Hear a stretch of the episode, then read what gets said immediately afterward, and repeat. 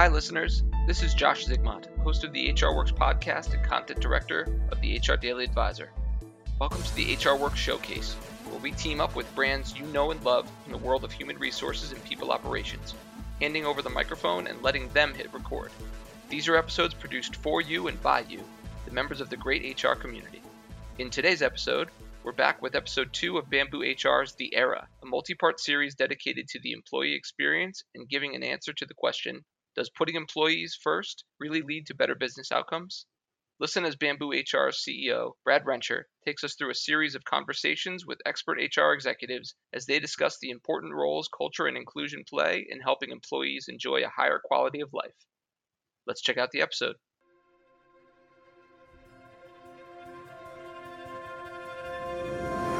Your culture code is only as good as the degree to which you live it every day. If the head leaders are not talking about it and thinking about it every day, no one else is. I can't tell you how many times I've had a conversation with someone and they use the term that they feel like they were burned by HR. The company doesn't make the employee successful, the employee makes the company successful. You get more ROI when somebody's more engaged and invested in your mission and cause. We build careers, not software. Probably more than anything, people are looking for like validation. You know, you really do feel alone. Maybe we need to go earlier in the process and obsess over the experience our employees are having with our company as much or more than our customers. Welcome back to the era. I really enjoyed the first episode. I walked away inspired to show up more meaningfully and powerfully for the employees at Bamboo HR, as well as my family and friends. I hope it provided a similar experience to you. As we mentioned in the first episode, Grow from Good to Great, this podcast is an attempt to explore and test out the hypothesis that we have entered into the era of employee experience and how that's actually a good thing. We also discuss the psychological contract that exists between employees and employers. If you missed that episode, definitely go back and check it out when you're done with this one. Today, we're going to dive into culture head first and explore how focusing on culture can close the gap between employees and employers and set the foundation for an exceptional employee experience, which I'm tempted to call the triple E exceptional employee experience, but I'm not that guy. We're going to talk to three women today who are uniquely qualified to talk about building strong cultures. Sarah Jones from Inclusion Pro will join us, followed by Anita Grantham from Pluralsight, and finally, we'll talk to Bamboo HR's own Cassie Whitlock.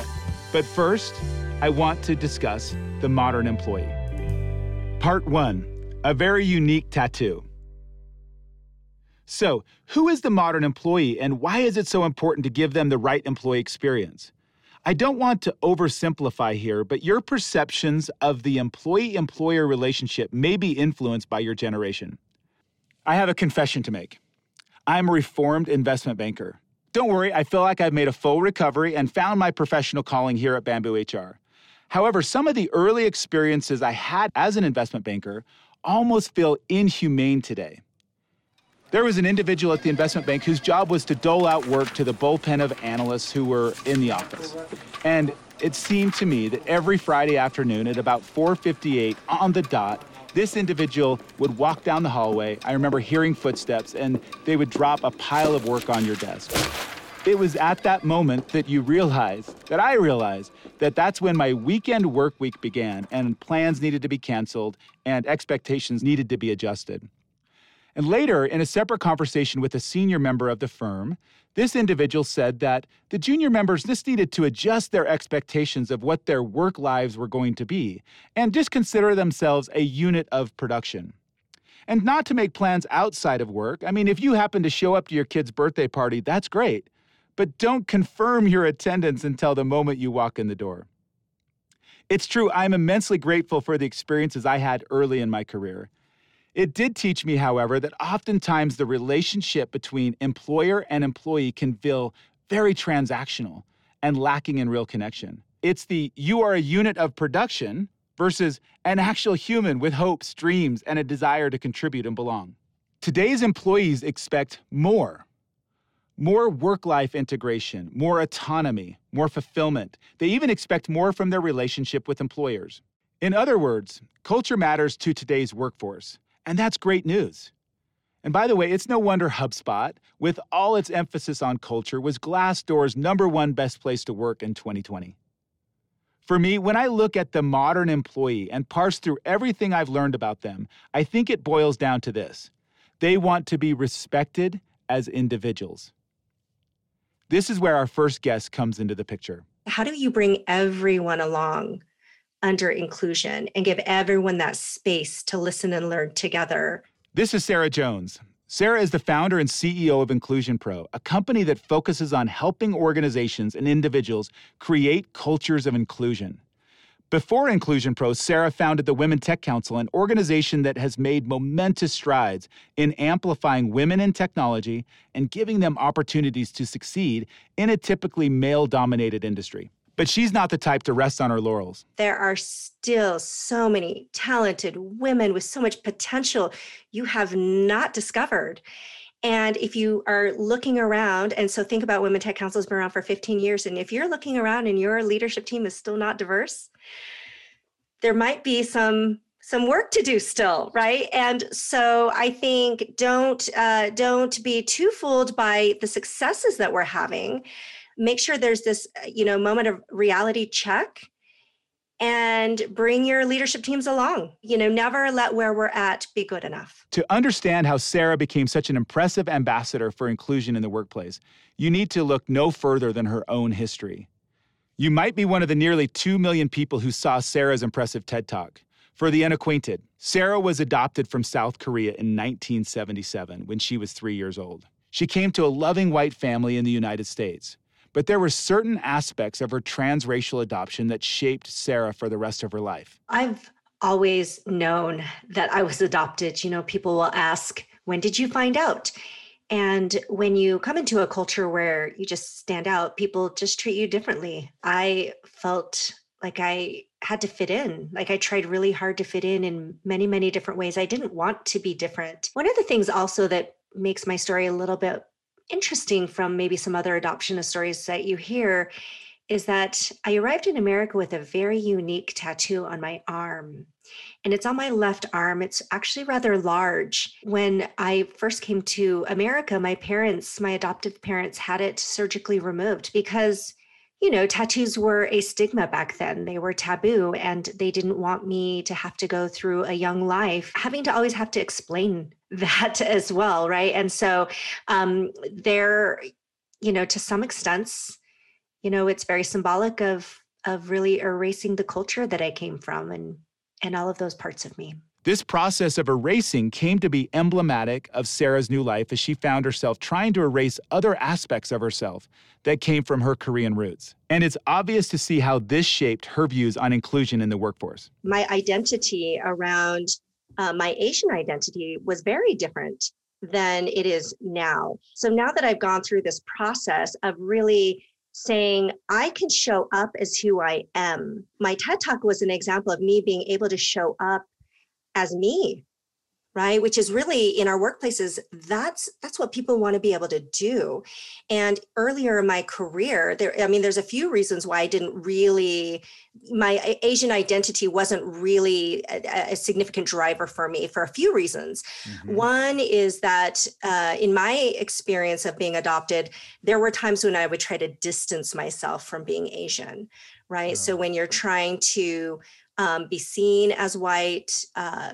conform to the culture that you're born in. There, um, a lot of transracial adoptees can experience distancing and even self-loathing of their own race. And so, and again, I want to be super careful that that's not everyone's experience, but it can happen. And so, pretty much in my career, because you know, I knew that I was just very much in the minority. I basically tried to just be like everyone else right? And so I've certainly had that experience, and I can empathize with anyone in cultures who are struggling to show up as their whole selves. If you joined us for episode one, this will ring a bell. This concept of fitting into the culture and trying to be the same instead of being yourself and adding to an existing culture. So now that I'm, you know, gone through some life experiences, the highs and the lows, and things like that, I'm much more comfortable in my skin and um, I'm very conscious of the environments in which I'm going to spend time and energy. And I'm looking for those environments where I can show up as my whole self. So I think the tie in from a, a, leadership perspective is um, there is definitely a drive to create those cultures where people feel like they're not having to like put on this armor, right? That's the way best way I would describe it, right? I'm yeah. okay, I'm going to work. I know, you know, that they, they want to see this version of me. So I'm going to put on this armor, this mask of what I know they want to see. Uh, and we're trying to shift that. We're trying to make it so people can can be themselves. It might be easy to hear Sarah speak and think that this is a cut and dry issue on diversity and inclusion. But what if this principle applies far beyond the sort of limits we typically put around it? Beyond just accepting people for what demographics they fit into, what if people want to be accepted with real empathy for who they are at a fundamental level? And as Sarah explains, as we open up and share our true selves, that includes sharing our experiences too. I think it's really important when, um, you know, when leaders are going down this route to really create this culture that they learn to share their own experiences, right? That's the human connection piece that I think is so critical. Um, and, it, you know, I would say the traditional versions of diversity, equity, inclusion have really kind of um, left the storytelling to, you know, people who are underrepresented. Yeah. It's almost as if you know white people white men have been in this interesting position of like you know my story's not valuable right I, I my job is to be quiet and listen and learn and what we miss out there is this important opportunity to really create common connection. It's critical that we understand everyone's experiences, but at the same time, that's the communication skill, that's the empathy skill, right? And so um, one of the things I work on with leaders is how do you bring everyone along under inclusion and give everyone that space to listen and learn together? You know, I would think it's refreshing right for people to have that space and the opportunity everyone right because sometimes you know men will say like well i've never been included in that you know type of conversation or that's the only time i feel like a minority um, and and then you know those are kind of signals signals that we've kind of been doing it a little bit wrong. Going back to Sarah's life story, as many children of adoption do, Sarah eventually went looking for her biological family. What she found was a loving family. So later in life, I finally felt ready to find my birth family, which you might think is interesting because I've had this tattoo for my entire life and known about it, but um, I had to be emotionally ready. You know, there's a lot of adoptees that look for their birth family and never find anything. And that's another thing that I had to be ready for. And so I took a permanent marker and I redrew over my tattoo and I put a photo on social media and it started to be shared. And uh, Korean people on Facebook shared the photo. And it was just amazing to me that within oh, just a few months of doing that, that I found my Korean birth family. You know, one of the difficult things of going through that experience is you're told many variations of what could have happened or why you're here or why your family gave you up.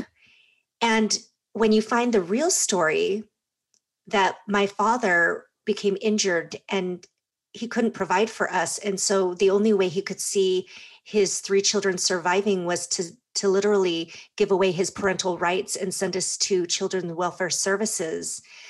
Um, that's a story that I had never even possibly considered. And, you know, hearing my birth family tell me that he wanted to keep us and he was so desperate that he put a tattoo on our arms so we could find each other because he had no idea what would happen to us.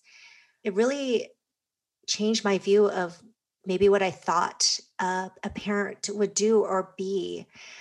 And, you know, to have my uncle tell me that before he gave me my tattoo, he hugged me.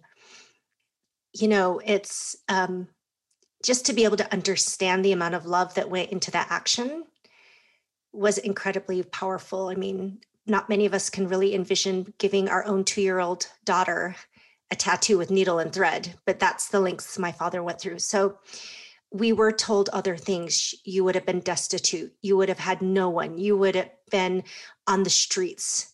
Um, and th- those weren't messages from my parents. So I want to be really, really clear, right? But those are the messages that you're you're told all around you um, about your adoption.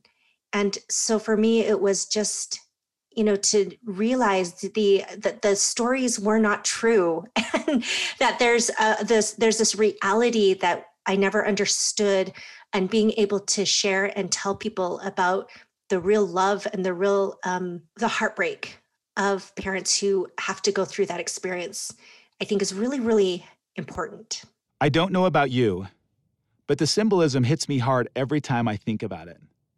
So let me just take a moment and pause to say I think it is crucial that we as leaders of organizations must do everything we can to treat people with respect and embrace them for who they are. Those things that we might be quick to erase just because they're different, they might be the crucial links that bind us together you know sometimes as small medium businesses we look at the large you know like adobe's of the world and look at all the resources and we say oh my gosh i we can't be them. You, you're just expecting too much. And i don't think anyone's expecting that. I think that even if you look at large organizations there's still a lot of work to do. So if you are you know in a small medium business and wondering where do i start? What do i do with anything, it is about personal transformation. So if you think about the work that executives have been doing to really listen and learn over this past year, especially with social unrest, especially to really better understand employee experiences that they might not have even been aware of. There's been a lot of humbling that's been happening. Listen and learn what's going on? How are people experiencing your workplaces? Like it is literally that skill and then is it converting into your own personal leadership transformation? Listen and learn. That's a really good way of summarizing what modern employees want out of their leaders. Part 2 start at the top. The first step to closing the gap between employees and employers is to understand each other. The next step is alignment. But first, I want to drive a point home. In the first two episodes, we've discussed multiple times how looking for cultural sameness doesn't actually help anyone. Cultural sameness sometimes sounds like an easy solution, but as Katie Burke from HubSpot reminded us, you can't innovate fast enough if you're all the same.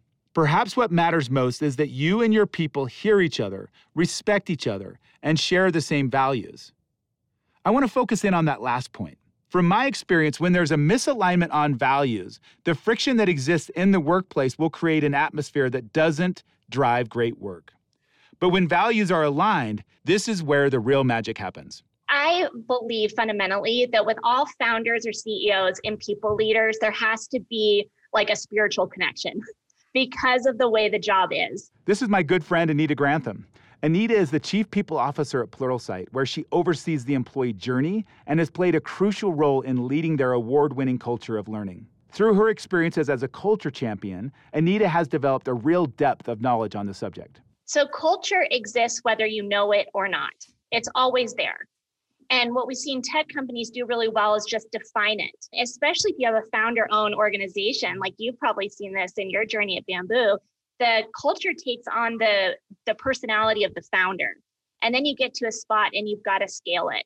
So the first question i ask any founder or ceo is what do you want to do with this business? Do you want to grow it? Do you want to sell it? Do you want a lifestyle business? What do you want? And then from that place we can go and build a strategy for whatever that path is. And then once we have a business strategy we say what are the behaviors that we need to deliver on that strategy? And that is what the birth of the culture is but oftentimes, because everybody's not clear on those things, you start down here with perks and programs that aren't tied to the strategy, that aren't tied to the outcome of the founders. And that's when it becomes disparate. So for me, culture is tying that whole platform together. You've probably seen this before this disconnect between what a company claims its culture is and what it actually is. And unfortunately, this disconnect often takes place all the way at the top. The way that Aaron and I have done it is we've said, do we all agree that this is important? Do we all agree that being great, maybe that uh, we won't use that example. I love I love your value of do the right thing. Um, our value here is be your word. Do we agree that that is the premise of integrity and being your word is really important? And one simple thing we do here at Pluralsight around being your word is that we always start on time and end on time because we actually believe that that is, is a foundation of being your word, that you're committing to these people, that you will do that. A lot of executives struggle with that, right? I'm the big C guy. I will start when I start and I will end when I end, and all of you can gather around me and do that. And so when we've had conversations where people don't agree on that value, it's saying, do you believe in the foundation and the premise of this value? And if they say no, then I invite them to go find it somewhere else. Even as an executive, somebody who should theoretically be as strong of a contributor as anyone won't succeed without sharing a company's values. But again, it's not about fit. As Anita points out, it's about commitment. When you let somebody go, you say, oh, you're not a culture fit. And everybody has some form of integrity or culture or integrity or trust at their core value. And that's like saying, okay, Brad, I don't trust you. You're not your word. I mean, that cuts to the heart of the human experience. And that's not what we want to create. So, what we said is we want a commitment that you will work on these things over time. Does it mean that you're going to be on time every time? No. But what it looks like is that you clean it up and you demonstrate leadership in such a way around it that we know that you're in constant, like you're striving to improve it along the way. Because on a good day, maybe I'm like 70% accurate on our values. I have to work every single day to do it. And that's just human behavior. But it's how I show up to the messes, how I clean it up, and how I work with my team to say, I'm not flawless.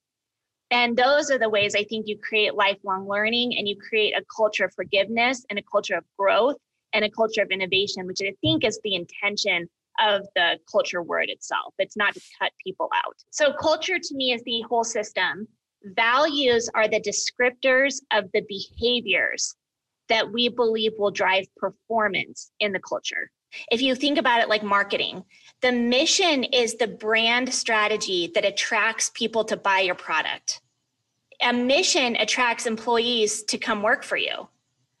So it's it's creating something in the world where people are like, wow, I'm really passionate about about tech skills and productivity for developers. So I'm going to come and work on that because I believe that I can make the world a better place in that area. So that is the external facing brand message for team members and employee uh, team members and customers, external customers. And the strategy is supposed to drive change. The mission is supposed to drive change, and the values drive change in you as you evolve as a leader. But most CEOs and founders think they're exempt from that process. Like that's the first question I often ask founders is how well do you demonstrate these values? If I ship a program as your people leader around performance, Brad, are you going to be the person to lead it from the top and actually use it with your directs? Very few CEOs will do that. I love how Anita explains the relationship between culture and values.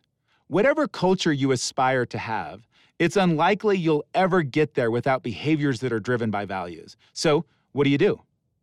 How do you create a culture and value system that will actually be adopted by everyone in the organization? This is the number one question I get asked by my peers is how do we do that? And my my answer back is just go have a conversation with the CEO and say, "Do you want to do this? Why or why not? If you don't want to do it, how would you suggest we do it in a way that you would get behind it?"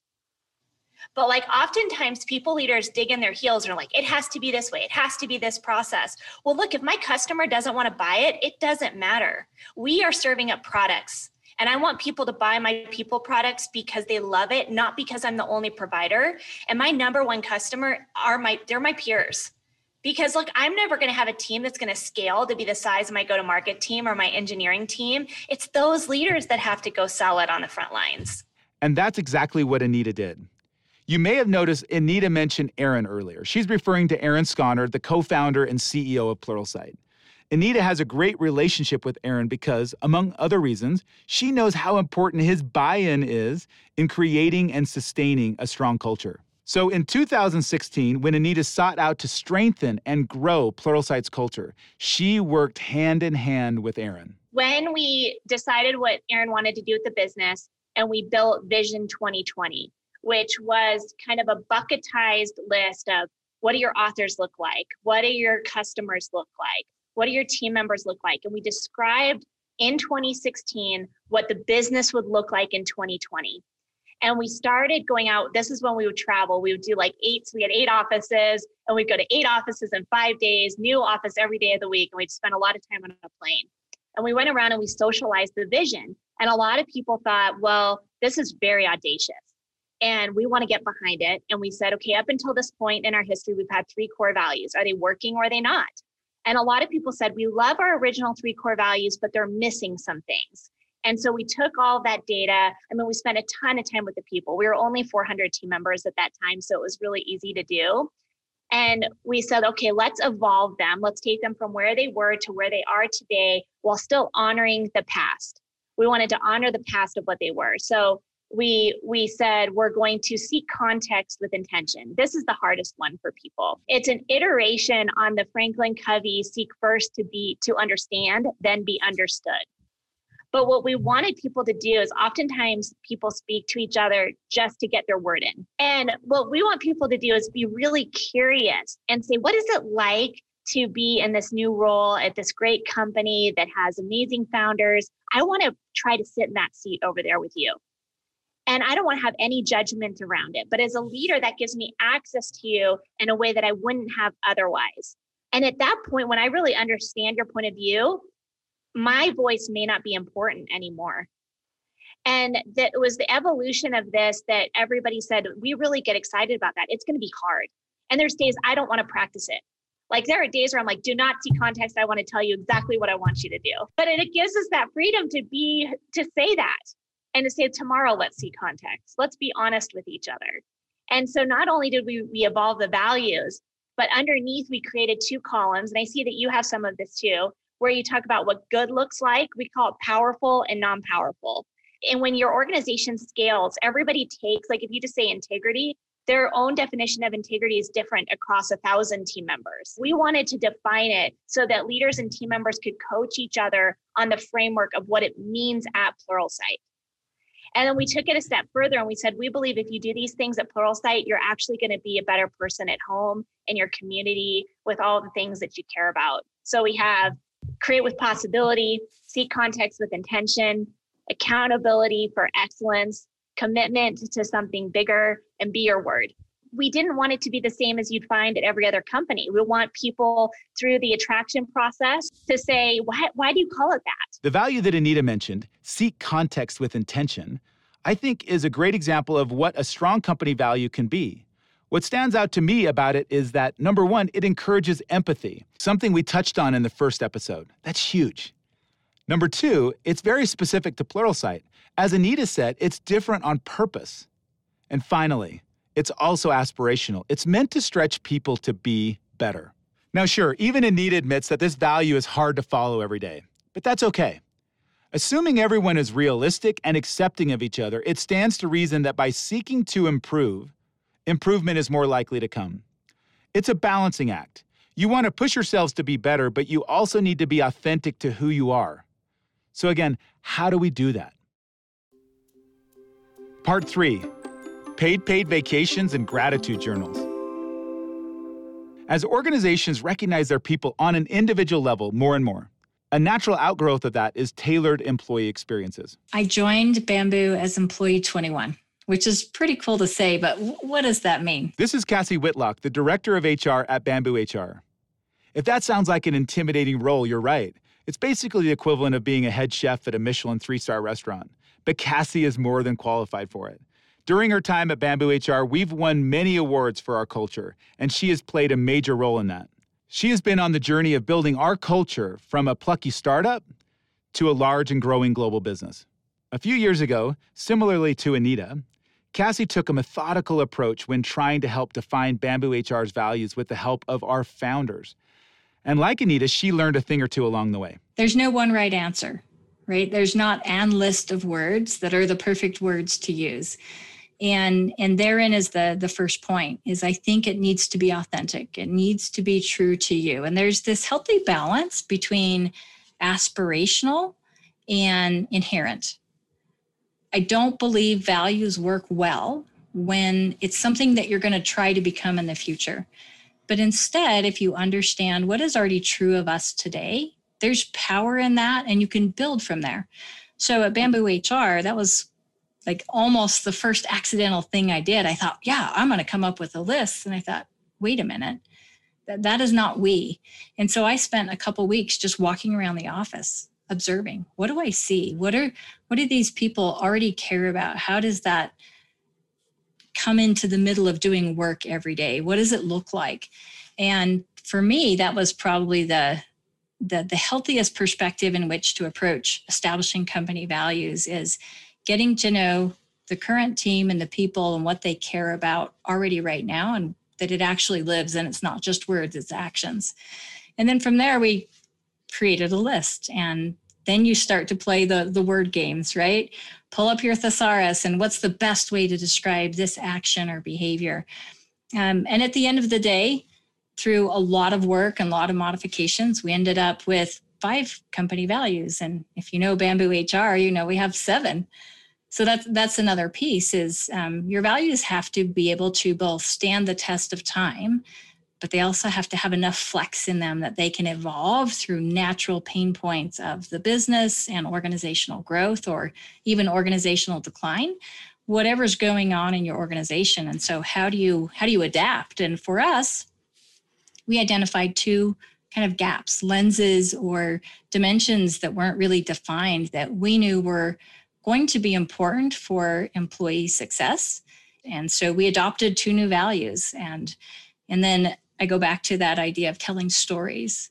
So we have a value, we define what it means, but then what do the stories look like in the real world? It's funny how similar those two paths were to finding and defining values. One similarity that I think is especially interesting is the evolution of values. If you think about it, it makes all the sense in the world that as an organization grows and evolves, so too should its values. Not to scrap the old ones or decide we don't care about those things anymore, but to enhance them, to identify gaps, and to communicate them better. So, how do you identify where improvement can come in a culture? For one, Cassie and her team focus on feedback. I like to look at it from a target perspective where you have uh, concentric rings and you want something at every level of your target to really engage and get feedback in your organization. I love eNPS. It's one of my favorite tools ever. It's a great leadership tool, but we really like to use it at a super high level within our organization. We're talking about team wide, company wide patterns and opportunities.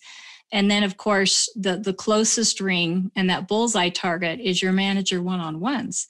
And then, you know, in the leadership levels, are there other ways that you're getting feedback, whether it's through pulse surveys or other engagement feedback mechanisms, skip level meetings? So rather than having any one that you lean into super hard, I think you have to have multiple, right? You want to attack it on five different fronts, not one or two. Feedback is a crucial factor in strengthening an employee experience. For the same reason, customer reviews help companies make a better product. Equally crucial in strengthening an employee experience is constant communication. Where in your business do you create that regular heartbeat of culture? Where and how is there time and space that this comes into the work, comes into your communications? As I get feedback from new hires in our organization, that's probably the the most consistent piece of feedback I get is folks come and say, I know you talk about it and I wanted it to be true, but I get here and I'm stunned that it is true. Say, well, tell me more. What do you mean? What are you experiencing? And it's the simple things like everyone I talk to is referencing a value at some point or another, saying, oh, I'm doing this because this is how I make it count, or this is how I be open.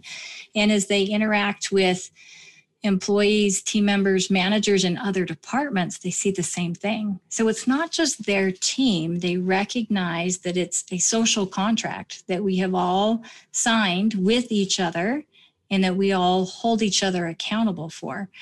So, how do you create that consistent beat of culture and talking about it and it matters? Uh, we lean in on teaching it what does culture look like at our organization? We have onboarding classes about culture and we make it experiential. It's not just a lecture, but here's what it feels like. Here's some skills to help you navigate and be better at this value and, and living it on a day to day basis. But it's the drumbeat. And if you don't listen to that song every day, you're going to forget the words and it's not going to bring real meaning to you. One of the revelatory things for me when I joined Bamboo HR is how much our values inform almost everything we do as a company. Yes, we beat the drum and talk about it a lot, but you need to act on it too. My first experience with this was on my first day. It was just moments after it was announced that I was going to be joining Bamboo HR as the CEO, and I stood and I asked every employee to send me an email and tell me why they loved working at Bamboo HR. What do they appreciate about it? And the 500 emails I received all expressed the reasons that they love working at Bamboo HR through our values that we live our values, that they're alive, that it informs them how they should show up. And they take that from work and they also take it home and how it's helped them grow as individuals. That was the moment that I realized that they weren't pictures on the wall, but it was informing how we live and to do it. It was a bit of a head slap moment for me where I said, This is different. So, as we seek to provide our people with a tailored employee experience, we use our existing culture and values as guideposts along the way. So, when we talk about values, sometimes it helps to step back and say, why do we even have them? Right? Is it for culture? Is it business outcomes we're driving? And I know at Bamboo HR, it really became because we care about the people that work for us. And if that is true, then this is how we want to define and architect a culture that they're going to enjoy working in. So you, you take this is why we have them. It's supposed to help our employees, it's supposed to create a great employee experience. And then you start looking at the operational aspects of doing business and how do we now tie values into those? How do we now tie values into operational work that needs to be done, whether it's HR work or even more broadly, just doing work of the business? A few examples of what does that look like? So let's start in the HR space because that's what we're talking about is HR work. Uh, benefits programs. We all know we have to have them. And initially, yeah, at Bamboo HR, we had benefits and they were benefits and it's what you do. But pretty early on, we recognized that we needed to take our values and infuse them into our benefits. And so, how are we going to do that? And as we had discussions, we kind of centered in on this idea of one of our values is enjoy quality of life. We thought that is at the heart of what our benefits should do. Our benefits should exist to add quality to the lives of our employees. It's helped with our benefit selections and where we choose to invest. Now, one example of that is the paid paid vacation. And, and it really goes back to PTO. So, why do you have PTO in your organization? Is it because you're kind of required to? Right? In the market, everyone has PTO and therefore you also have to have it. Or is PTO part of your culture and how do your values influence that? We recognize that PTO is essential. It's important to the total well-being of employees whether it's you know just check out of work and let your mind rest so that you come back more creative or sometimes it's even you need time to handle the things of life and to take care of things outside of your your work life focus and so if we want people to be utilizing pto is there a way that we could maybe enhance that so that it is a more powerful more beneficial experience for our employees. And this is where that idea of paid paid vacation came. Yes, you get paid time off, but you also get paid for expenses related to a trip. And the hope there was that people would have the experience that you never quite have because ugh, the cost, right? It holds you back. And what if the money was there? What would you do? And so the idea was to encourage people to have experiences, to go out and learn about new cultures, or to to um, connect with the things that matter to them in a way that money might be holding them back. You know, and I've seen everything from people having that that dream trip and going to a culture that they've never experienced and coming back a better human. I, have done that. One of my favorite paid paids was uh, going to South Africa and experiencing that beautiful country and getting to know those people and it, it changed me. I got to go visit a, an orphanage and and bond with just beautiful children who are in, in the hardest times of life and and don't have homes and family and structure but to be able to reach out and connect and and have empathy. I grew as a human being. That will always stay with me. It's something that's changed me and made me a better person. I've also seen individuals who have used it to help address more difficult situations in life um, maybe a family member has passed away and they're able to fly some family in for the funeral. And that's an important and meaningful experience for them.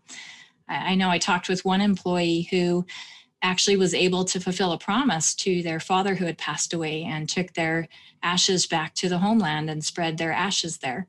And it would have been much more difficult for this individual to really fulfill that promise and have that opportunity and so that's what I love about Pay Paid. This is just one example of many where, by keeping our values top of mind, we found opportunities to infuse them into our work and, by extension, our personal lives. We spent time every month as a company talking about what values mean under the lens of All In to make sure that they knew here's what grow from good to great looks like. Here's what enjoy quality of life looks like.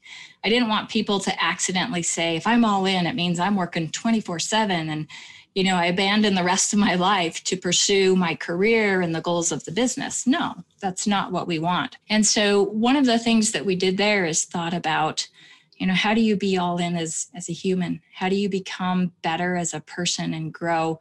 And one of the ideas we came up with was talking about gratitude journals. Uh, I'd found a study that talked about, you know, the outcomes of people who are more grateful. The, the quality of life that they experience is just exponentially higher. And this study talked about not just having a, a gratitude journal where you write down five things you're grateful for, but instead write down one thing you're grateful for and five reasons why it matters to you. And there was something about evolving your mindset to not just being grateful and being aware of what's good around you, but really understanding why it it's powerful to you, why it adds value to your life. It takes it to a whole new level beyond just being grateful. And I had one one employee reach out to me a year after the challenge was issued to have this gratitude journal. And uh, he came to my office and said, Hey, I, I wanted to report back you invited us all to do that, and I took the invitation to heart. And I got a journal, and every day I've done that. And I have to say, I am a different human being now. And I like who I am better. And the best part is, my family likes who I am better. I appreciate my family so much more and kind of went on to share some some things that had really changed but there was a a mindset shift for this individual and all of a sudden, so many more things were possible for this person. Their engagement levels were up, their job satisfaction was up, their connection with peers and coworkers was up. And when you think about that kind of a momentum, if we do that for one person, what if everybody in the team was doing that? And all of a sudden, you have these elevated outcomes of productivity and satisfaction in work. This is a good time to point out that for the employee, what we call employee experience is really just personal experience, it's their life. And to the value Cassie mentioned earlier, people want to enjoy a high quality of life. Now, the skeptic might say, sure, this sounds good and all, but I have a business to run. I can't obsess about values all the time. Well, what if values can help make business decisions much easier for you? Values should be something you can rely on when it comes down to make making choices and trade-offs because you can't do all the things. And so if you're stuck between choice A and choice B, which one do you choose? I believe values should be a central part of that discussion and should help be the tipping point. So no matter what you're working on in the company, if if you're not using your values in it, you're missing a huge opportunity to continue to create this directional focus with everyone.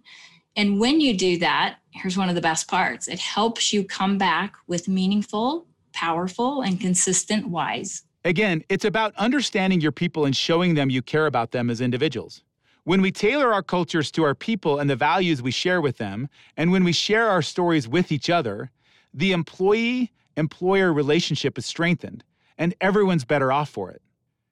Thanks for joining us again and for taking part in these important conversations around the employee experience.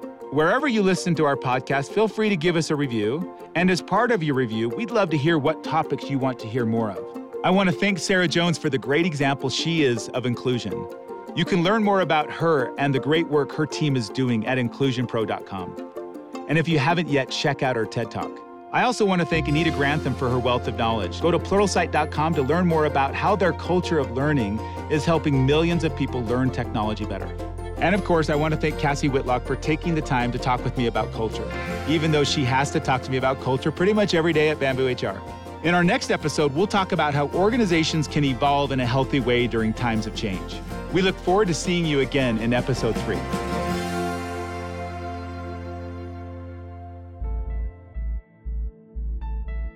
We hope you enjoyed today's HR Work showcase, and thanks again to our partners at Bamboo HR for sharing another great episode of The Era. If you enjoyed today's episode, be sure to check out episode 1 of The Era in our June 2022 debut of the HR Works Showcase, and tune in again next month as Bamboo HR returns for episode 3. And don't forget to subscribe to the HR Works podcast channel for all your HR podcast needs and to keep up to date with all of our latest shows from the HR Works podcast family. We can't wait to have you back next time.